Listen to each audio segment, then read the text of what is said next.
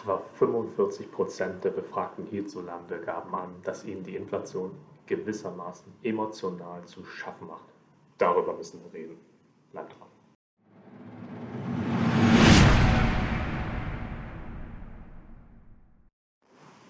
Hi liebe Life Maximizer, willkommen hier auf meinem Kanal, auf dem es darum geht, raus aus dem Mittelmaß zu kommen. Denn Mittelmaß ist keine Option mehr für dich. Thema heute, die Inflation. Wie schaffst du es, dass sie dich nicht kirre macht? Ich denke, es ist ein immens wichtiges Thema aktuell. Überall kriegt man eigentlich nur mit, dass die Inflation so schlimm ist wie nie zuvor. Und ich denke, wir müssen hier mal ein bisschen aufräumen. Wir müssen aufräumen, wir müssen unser Mindset so setzen, dass wir mit so einer Krisensituation gut umgehen können. Starten wir rein. Also, zunächst einmal die Fakten auf den Tisch. 45 Prozent der Befragten hierzulande gaben an, dass ihnen die Inflation gewissermaßen emotional zu schaffen macht, während das für 33 Prozent sogar sehr stark zutrifft. In Großbritannien und Dänemark ist der, Welt, ist der Wert der leicht besorgten gleich hoch wie in Deutschland, in Norwegen mit 41 Prozent etwas niedriger. Warum ist das so? Nun, für viele ist es aktuell so, dass eine Krise nach der nächsten kommt. Manche Krisen sind sogar noch nicht mal fertig, da kommt schon die nächste und so weiter. Und ähm, für viele ist es gerade auch einfach zu viel. Was aber hier ganz, ganz wichtig ist, ist der richtige Umgang mit den Nachrichten. Ich lese einfach mal ein paar Schlagzeilen vor und ich glaube, dann wisst ihr, was ich damit meine. Schauen wir mal rein. Was haben wir denn da? Das ist jetzt ganz aktuell, was ich hier bei Google so finde. Brotinflation. Kreative Ideen dagegen. Inflation in Polen. Sparkassenzahl. Von 3600 Euro netto bleibt jetzt nichts mehr übrig. So hart trifft die Teuerung das Oktoberfest. Inflation und Energiekrise. Extremer Stresstest für die Mittelschicht. Preissteigerung. 9,1 Prozent. Bundesbankpräsident drängt auf weitere Zinserhöhungen. So sparen sie mit gefrorenen Produkten. Okay, ich glaube, ich habe genug gesehen. Ich glaube, jetzt wisst ihr, worauf ich hinaus will. Die Schlagzeilen machen es für einen nicht einfacher, jetzt den kühlen Kopf zu bewahren. Und ich denke, dass es in Krisensituationen immer von Vorteil ist, hier oben einen kühlen Kopf zu bewahren. Und ich gebe euch heute ein paar Tipps mit an die Hand, sodass ihr, liebe Life Maximizer, euren Zielen weiterhin arbeiten könnt, ohne euch von Inflation, Corona-Krise, Energiekrise und so weiter kirre zu machen.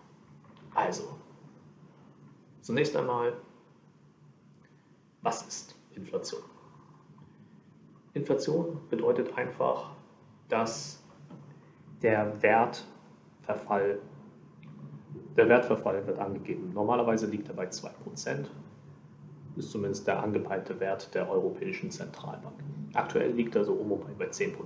Verschiedene Quellen behaupten 8, manche 11, manche 10, manche 9.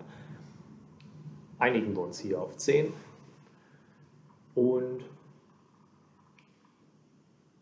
vielen Menschen macht das natürlich Sorgen. Und wenn man im Umfeld Menschen hat, die dann sagen, oh Gott, ich weiß gar nicht mehr weiter und oh nein, ich muss an meine Spartes ran und ich glaube, ich komme nicht mehr über die Runden, dann greift das hier oben natürlich auch den Menschen irgendwo an und man weiß dann vielleicht nicht mehr zwischen rational und emotional zu unterscheiden. Ähm, Vielleicht hier immer eine wichtige Schlagzeile, die man in Relation setzen kann. Und zwar sagt hier Psychologie heute, die Inflationsrate ist in den letzten drei Monaten so stark gestiegen wie zuletzt im Jahr 1974 während der Ölkrise. Gut. Viele vergleichen das, gerade wenn sie der älteren Generation anhören, mit der Hyperinflation von 1920.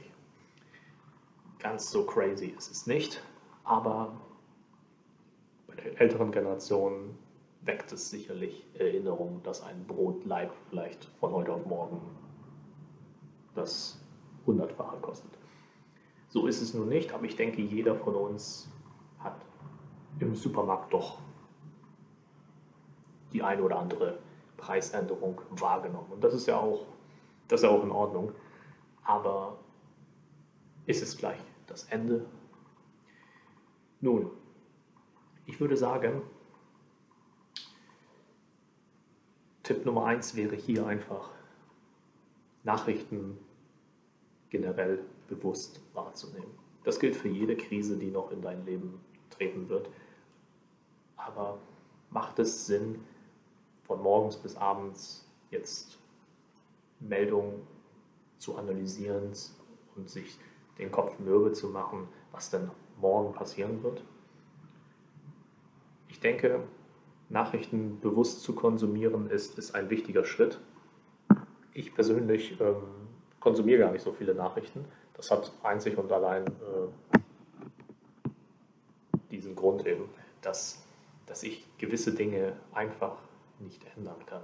Ich kann einen Krieg in Syrien nicht vermeiden. Ich kann die Corona-Pandemie nicht stoppen. Dementsprechend, wenn du deinen Zielen im Leben folgen möchtest, kümmere dich erst um dich selbst. Kannst du den Krieg in der Ukraine stoppen? Kannst du der Pandemie ein Ende bereiten? Kannst du die Hungersnot beenden? Natürlich sollst du dir nicht alles schönreden. Um Gottes Willen, das sind alles furchtbare Dinge. Aber eine gesunde Einstellung zu den Themen sollte man schon haben. Außerdem muss dich nicht alles interessieren. Jetzt kann man sagen, okay, von der Energiekrise, von der Inflation bin ich aber betroffen. Meine Rechnung wird hoch. Ich habe Angst um mein Erspartes. Richtig? Absolut. Aber es gibt einen Unterschied zwischen verrückt machen und die Nachrichten rational aufnehmen. Und ich denke, negative Nachrichten, die es zu häufig einfach gibt, weil negative Nachrichten sich einfach besser verkaufen, ähm, ist nun mal so. Negative Nachrichten machen aggressiv, ärgerlich und erzeugen Feindbilder. Achtet mal, was auf der Bildzeitung, was auf dem Titelblatt immer steht. Es ist meistens negativ konnotiert. Es sei denn, wir gewinnen das WM-Finale oder sowas, dann ist, glaube ich, eher was Positives, aber ich glaube sonst nur negativ. Und dieses, diese Negativität kann körperlich, mental kaputt machen und eben auch Depressionen auslösen. Und dementsprechend würde ich doch einfach vorschlagen, dass man dort Nachrichten konsumiert, limitiert sich auf ein, zwei Quellen, denen man vielleicht vertraut oder auf vielleicht eine halbe Stunde am Tag oder zehn Minuten am Tag. Ich habe da ganz, ganz wenig Zeit für, weil ich denke, wenn es wichtig ist, kriege ich es eh mit. Also muss ich nicht unbedingt alles exzessiv konsumieren. Also, gerade bei solchen Weltkrisen tut es gut, sich auch sagen zu können, ey, das ist Aufgabe der Politiker, beziehungsweise es bringt nichts, mir jetzt jeden Tag die Corona-Zahlen anzuschauen und mich kirre zu machen, sobald die Inzidenz bei X liegt. Okay? Du kannst es nicht ändern, ähm, sonst wärst du vermutlich Politiker oder eine Person, die nun mal die Aufgabe hat, diese Krise zu bewältigen sehe das Ganze positiv. Jede Krise hat natürlich auch etwas Positives. Wenn du aktuell Angst vor steigenden Kosten hast, dann ist das ähm, zunächst einmal irgendwo menschlich. Ich denke, ähm, Angst ist immer eine Reaktion auf eine drohende Gefahr. Das ist richtig. Aber setze das Ganze auch in Relation und sehe da drin eine Chance. Die Chance, was wäre hier die Chance? Nun, wir haben in den letzten Jahren gewisse Krisen gehabt. Und sie haben auch eine gewisse Veränderung äh, erbracht. So, durch die Pandemie haben wir eine grünere Politik geschaffen. Wir haben Homeoffice jetzt in gewissen Unternehmen durchgesetzt. Wir haben jetzt durch die Energiekrise jetzt vermutlich ein Umdenken, dass wir weniger gasabhängig von Russland sein sollten. Wir lernen also durch diesen wirtschaftlichen Krieg, dass wir neue Formen der Energiegewinnung finden müssen, um sparsam mit unseren Ressourcen umzugehen, was gut für die Umwelt ist und was gut vielleicht auch für uns selber ist. Nachhaltiger zu sein und es für jeden von uns bezahlbar zu machen und nicht abhängig von einem Rohstoff zu sein. Abhängigkeit ist nämlich nie gut. Also kann dadurch ja auch ein Wir-Gefühl entstehen und wir helfen uns gegenseitig Techniken zu finden, um dieser Abhängigkeit zu entkommen und sparsamer umzugehen. Sehe es als Chance. Verbrauche weniger Strom vielleicht, weniger Wasser. Schau einfach, wie du damit umgehen kannst. Brauchst du alles, was du gerade hast? Oder kannst du auf die eine oder andere Sache verzichten? Als weiterer Punkt möchte ich auch, als weiteren Punkt möchte ich auch noch nennen, dass du dir bewusst machen solltest, dass die Welt nicht immer Friede, Freude, Eierkuchen sein kann. Es gibt gewisse Dinge, die brauchen einfach Zeit. Und es gibt gewisse Dinge, die werden vielleicht nie perfekt sein. Ich gebe dir als BWLer natürlich auch einen finanziellen Tipp hier. Ähm, stell dich darauf ein, dass es die nächsten Jahre ein bisschen teurer werden kann. Richtig. 2023, 2024 wird die Inflation auch ein bisschen höher sein, als man es normalerweise gewohnt ist. Aber wir hatten davor auch verdammt gute Jahre. Und es ist klar, dass das für viele jetzt überraschend kommt. Aber so überraschend ist es eigentlich nicht. Es gibt immer ein Auf und Ab. Es sind ganz normale Konjunkturzüge. Und jetzt geht es gerade wieder ein bisschen bergab. Und nach jedem Bergab kommt wieder ein Bergauf. Also kannst du das Ganze hier auch so für dich nutzen, dass es früher oder später wieder gut sein wird. Horche in dich hinein, was macht die Krise gerade mit dir? Wenn, wenn, sie sich, wenn sie gerade deinen Tagesalltag bestimmt und du nicht weißt, wo vorne und hinten ist, dann, dann mach dir das bewusst, schreib dir das auf. Was macht die Angst gerade mit dir? Und schreib dir ruhig auf, für welche Dinge, die du gerade hast, dankbar sein kannst. Sei Herr der Lage. Ich denke, das wichtigste Punkt hier ist immer bei jeder Krise, bei jeder schwierigen Situation im Leben, sei Herr der Lage oder sei Frau der Lage, beziehungsweise divers der Lage. Okay?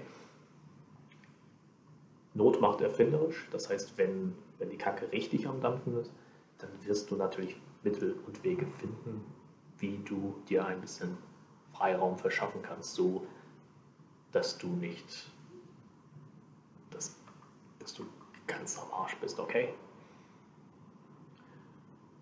Not macht erfinderisch und dementsprechend können auch neue Dinge für dich und dein Leben entstehen, sodass du siehst, wie du sparsamer umgehen kannst oder äh, aus dieser Krise sogar einen positiven Nutzen für dich ziehst und am Ende sogar besser darstellst als ohne diese Krise. Auch durch die Corona-Pandemie haben einige auch einen Vorteil für sich daraus gezogen. Hinterfrage auch, wie dein Umgang generell mit Geld ist. Haust du es hier so einfach nur raus? Hast du Einnahmen von 2000 Euro und gibst 2200 aus, dann wäre es so oder so irgendwann eng geworden. Dann hat das wenig mit der Krise zu tun. Wenn jetzt aber aus diesen 2200 statt der 2000 geworden sind, dann musst du vielleicht schauen, wo du den 100er oder den, die anderen 200 noch finden kannst, um ein bisschen runterzufahren.